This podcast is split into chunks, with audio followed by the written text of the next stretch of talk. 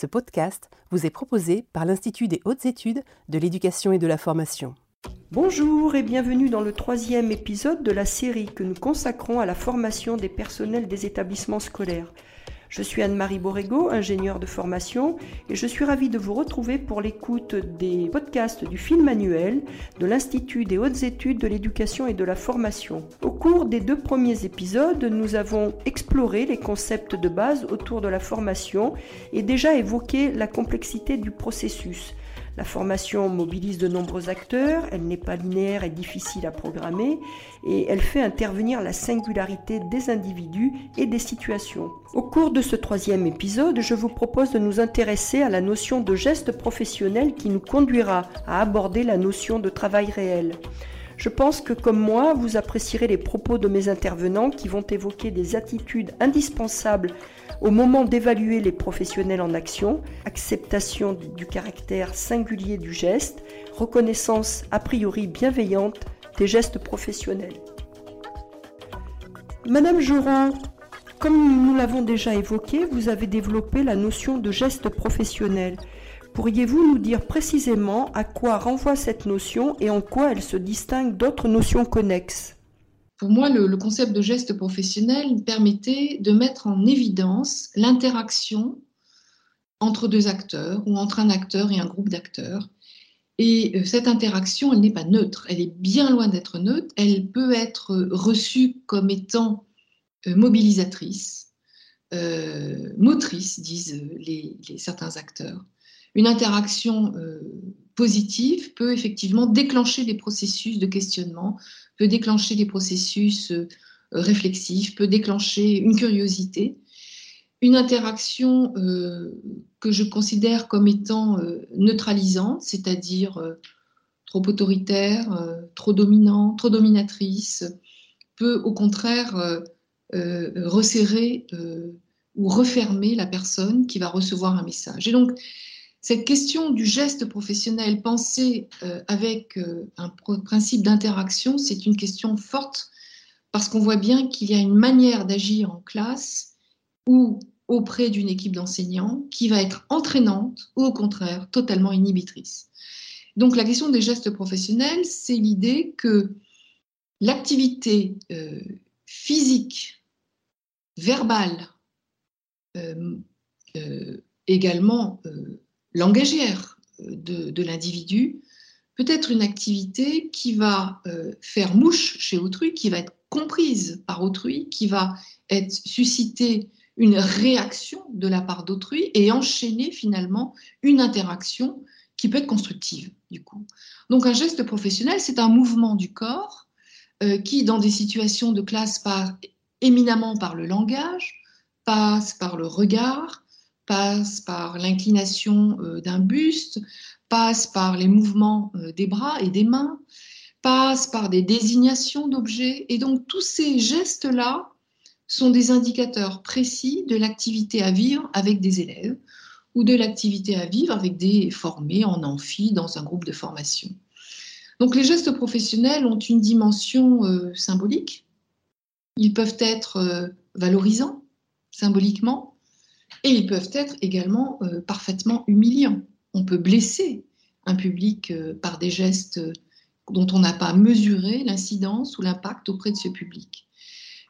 Donc moi, j'essaie de, de, de, voir comment, par exemple, des enseignants mettent en valeur des savoirs, donnent la parole à des élèves et, et, et re, redit ce que les élèves ont proposé pour montrer à quel point la proposition d'un élève est importante et peut être, euh, comment dire, complétée par une autre proposition d'un autre élève. Donc cette mise en scène des savoirs, elle passe bien sûr par le langage, par des gestes de désignation, par des gestes de valorisation, des gestes éthiques. Vous voyez qu'il y a des interpénétrations, des, des, accrochages entre gestes. Hein.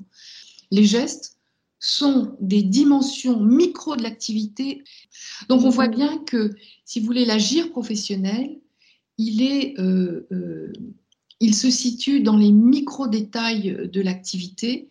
Notre communication dans la classe, notre communication avec un père est lue et décryptée.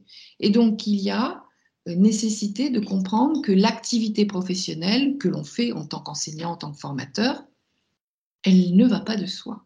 Elle ne va pas de soi parce qu'elle va rencontrer une subjectivité autre et cette subjectivité va percevoir certaines dimensions, pas toutes, et va percevoir parfois les dimensions qui lui font très très plaisir ou parfois les dimensions qui lui font très très mal. Et donc ça, je crois que c'est très important de le concevoir quand on se professionnalise au métier de formateur, de conseiller pédagogique, de chef d'établissement, d'enseignant, etc.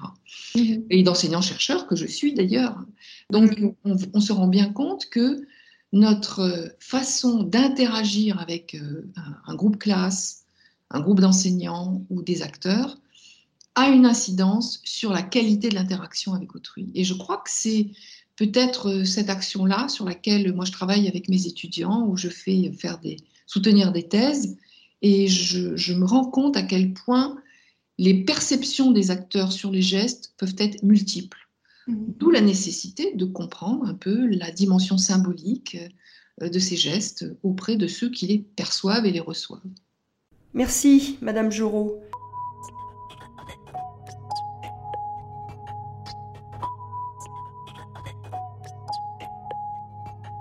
Monsieur de Quetel, je me tourne vers vous. Je rappelle que vous êtes professeur émérite à l'Université de Louvain. Vous avez beaucoup travaillé avec Madame Jourot sur cette notion de geste professionnel. Vous souhaitez, pour votre part, compléter et développer l'idée de professionnalité émergente.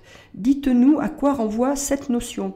Deux personnes dans un même euh, contexte ne sont pas tout à fait en fait dans la même euh, euh, situation.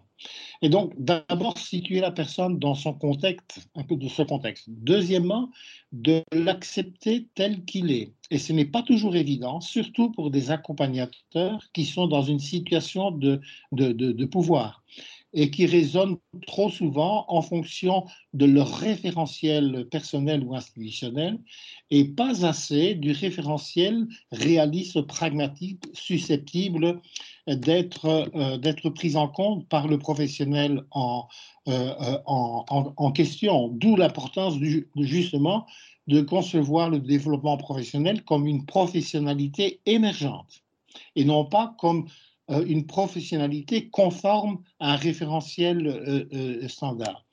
Il s'agit de, pouvoir valoriser la personne pour les ressources dont elle dispose, qu'elle met en œuvre, qu'elle utilise à, bon escient, et donc regarder la bouteille à moitié pleine et pas de regarder la bouteille à moitié vide. Ce qui se fait trop souvent dans certains modèles dits d'accompagnement, mais qui ne sont pas effectivement des modèles d'accompagnement. Et puis malheureusement, une dimension beaucoup trop rare euh, à mes yeux, c'est la reconnaissance institutionnelle. Les institutions sont souvent des organismes anonymes qui euh, ne sont pas proches effectivement du vécu des personnes. Et euh, je pense qu'un des rôles de l'accompagnateur, c'est de pouvoir faire prendre conscience à ceux qui euh, sont aux manettes de, de, l'institution de, de, suffisamment régulièrement de donner des signes de reconnaissance euh, aux professionnels en tenant compte de leur singularité, du vécu singulier dans le contexte. Je répète, deux personnes dans un même contexte euh, ne vivent pas euh, euh, la, même chose, n'ont pas les mêmes ressources, n'ont pas les mêmes parcours historiques, n'ont même pas les mêmes opportunités à, saisir. Merci, monsieur de Quetel, pour ces propos bienveillants et de nature à tranquilliser les professionnels que nous sommes tous et qui finalement apprennent chaque jour et s'adaptent plus ou moins facilement aux circonstances de leur environnement.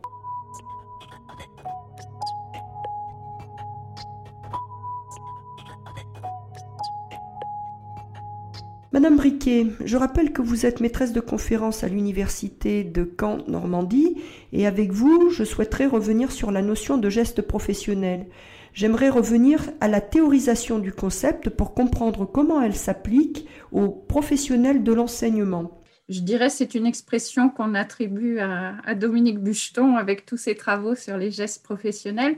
Donc en fait, quand elle a, euh, quand elle a installé ce concept, c'était quand même pour insister sur la dimension professionnelle de l'activité d'un enseignant. Hein. Alors, l'État a l'habitude de dire enseigner, c'est un métier qui s'apprend.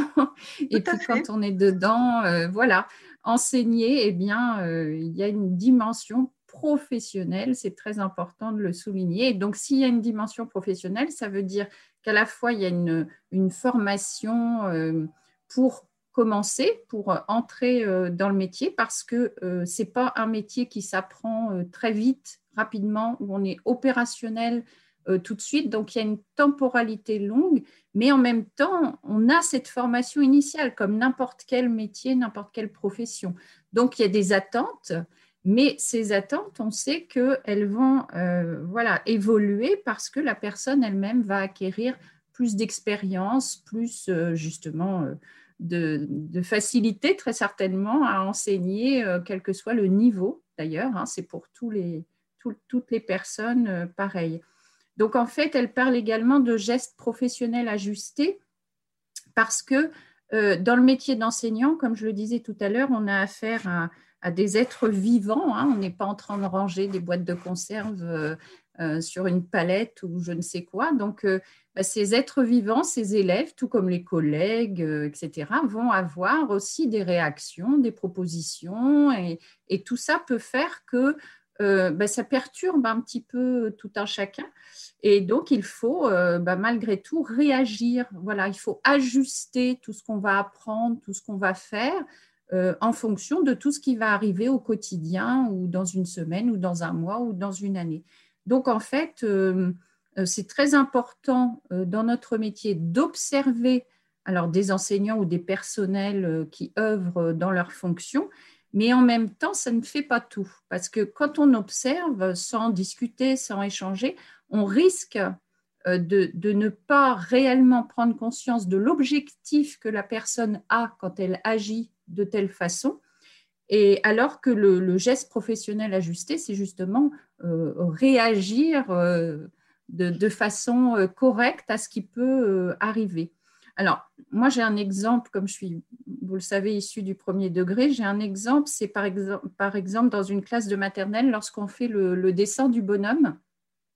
Et j'ai des souvenirs d'avoir interrogé des stagiaires euh, en classe et en leur disant bah, quel, est, quel est mon objectif? Alors évidemment, les objectifs, ils tournent autour du dessin du bonhomme. Euh, il va y avoir plusieurs propositions, etc. Et à la fin, je leur dis, bah, en fait, non, c'est un prétexte. L'objectif, c'est d'écrire euh, le prénom au dos du dessin du bonhomme et, voir si les enfants vont réduire la, taille des caractères parce que je leur ai proposé deux formats de feuilles, vous voyez, de plus en plus mhm. petits. Voilà, c'est-à-dire qu'on peut détourner comme ça les objectifs et, et, si on ne pose pas de questions, si on n'échange pas, euh, on peut mal interpréter un geste professionnel et donc se l'approprier. Alors là, il n'y a plus de sens du tout. Oui, euh, j'allais vous demander si vous étiez adepte de l'analyse de pratique. Ah bah oui. oui, bien sûr. C'est vrai que c'est très important d'être, euh, comment dire, certain que ceux qui, avec lesquels on travaille et ceux avec qui on interagit ont bien compris ce qu'on était en train de faire.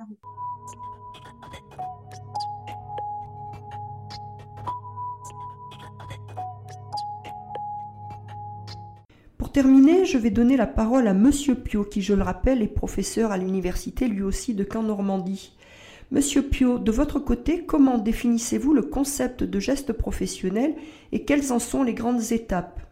La notion de geste professionnel, elle est, indispensable euh, parce qu'elle nous ramène auprès de l'activité professionnelle en situation. Euh, moi, elle, est fille, cette notion-là, d'une notion, euh, euh, d'une notion euh, formalisée par Piaget et puis par Gérard Vergniaud surtout en didactique professionnelle, la notion de schème. Hein. Donc, moi, je dirais qu'un geste professionnel, si je le rapproche un peu de la notion de schème, alors Gérard Vergniaud on donne, quatre éléments importants pour le schème, hein. donc ça, ça va le rendre accessible intellectuellement. C'est d'abord un but.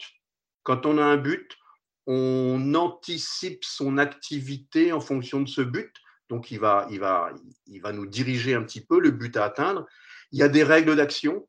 Alors, il y a des règles d'action qui sont euh, institutionnellement euh, calibrées, recommandées, normées. Il y a des règles d'action qu'on a dans le détail de la situation singulière dans laquelle on est. Donc, c'est des règles d'action. Alors les règles d'action, ça correspond à des prises des prises d'informations dans son environnement, et puis on enchaîne des opérations élémentaires pour produire du sens et pour aller vers, la, vers, vers le but. Alors, il y a aussi, et ça c'est intéressant, et ce sera, ce sera, intéressant à creuser, des invariants opératoires. Donc, des choses. Un invariant opératoire, il pourrait, il pourrait, euh, on pourrait faire la métaphore d'un squelette. Euh, tous les humains sont différents quand on le regarde, mais on a tous à peu près en 20, en, environ 220 ou 222 os du squelette qui sont les mêmes. Euh, donc, euh, voilà, les invariants opératoires pour les gestes professionnels fondamentaux qui renvoient aux, aux, invariants de l'activité professionnelle. Mmh. Et puis, il y a des inférences. Alors, les inférences, nous dit Vergniaud, c'est le quatrième point qui caractériserait un schème et donc un geste professionnel. Euh, des inférences, c'est euh, des, euh, on va dire, c'est ce qui va servir à s'adapter. C'est ce qui va servir à dominer une classe de situation donnée. Hein, par exemple, je veux, je je pour un chef d'établissement par rapport à ses propres missions, bah, tout à l'heure on parlait d'instaurer un climat. Ben voilà, on a, on, a une bonne maîtrise de l'ensemble de ce que c'est qu'installer un climat. On sait qu'il y a des classes plus faciles, des classes plus difficiles, des environnements euh, euh, sociaux ou sociétaux qui sont variables, mais on a quand même une bonne capacité à passer des invariants opératoires et à les, et à les décliner euh, pour qu'ils soient, ça fit, donc ça veut dire pour qu'ils soient compatibles avec la vie réelle. Mmh alors, moi, je pense que c'est important de penser geste professionnel. Et euh, je pense qu'aujourd'hui, il, y, aurait un très beau chantier à travailler en ergonomie, euh, à identifier un répertoire de gestes professionnels clés qui correspondraient à des situations professionnelles clés. Hein. moi, je suis très, euh, on va dire, didactique professionnelle ou plus largement analyse de l'activité avec ce couplage activité-situation. Donc, on est capable d'identifier allez, euh, une quinzaine de, situations récurrentes, emblématiques, et puis quelques situations critiques aussi, et dire, voilà, pour avoir de l'intelligibilité sur ces situations, euh, quels sont les gestes qu'il faut euh, être en mesure de, de mettre en œuvre et d'ajuster en permanence. Merci, Monsieur Pio. Nous voici arrivés à la fin de cette troisième émission qui nous a permis de réaffirmer l'importance de l'observation des professionnels en situation de travail pour comprendre comment ils conduisent leur activité. Je suis certaine que les propos de mes intervenants vont rassurer si besoin et aider à mieux comprendre que le développement professionnel n'est ni linéaire ni transposable dans l'abstrait. La notion de relativité prend ici un sens très fort. Rendez-vous la semaine prochaine à nos auditeurs pour la quatrième partie de ce dossier. Nous nous intéresserons alors aux conditions pour que le développement professionnel puisse se faire dans des conditions euh, harmonieuses.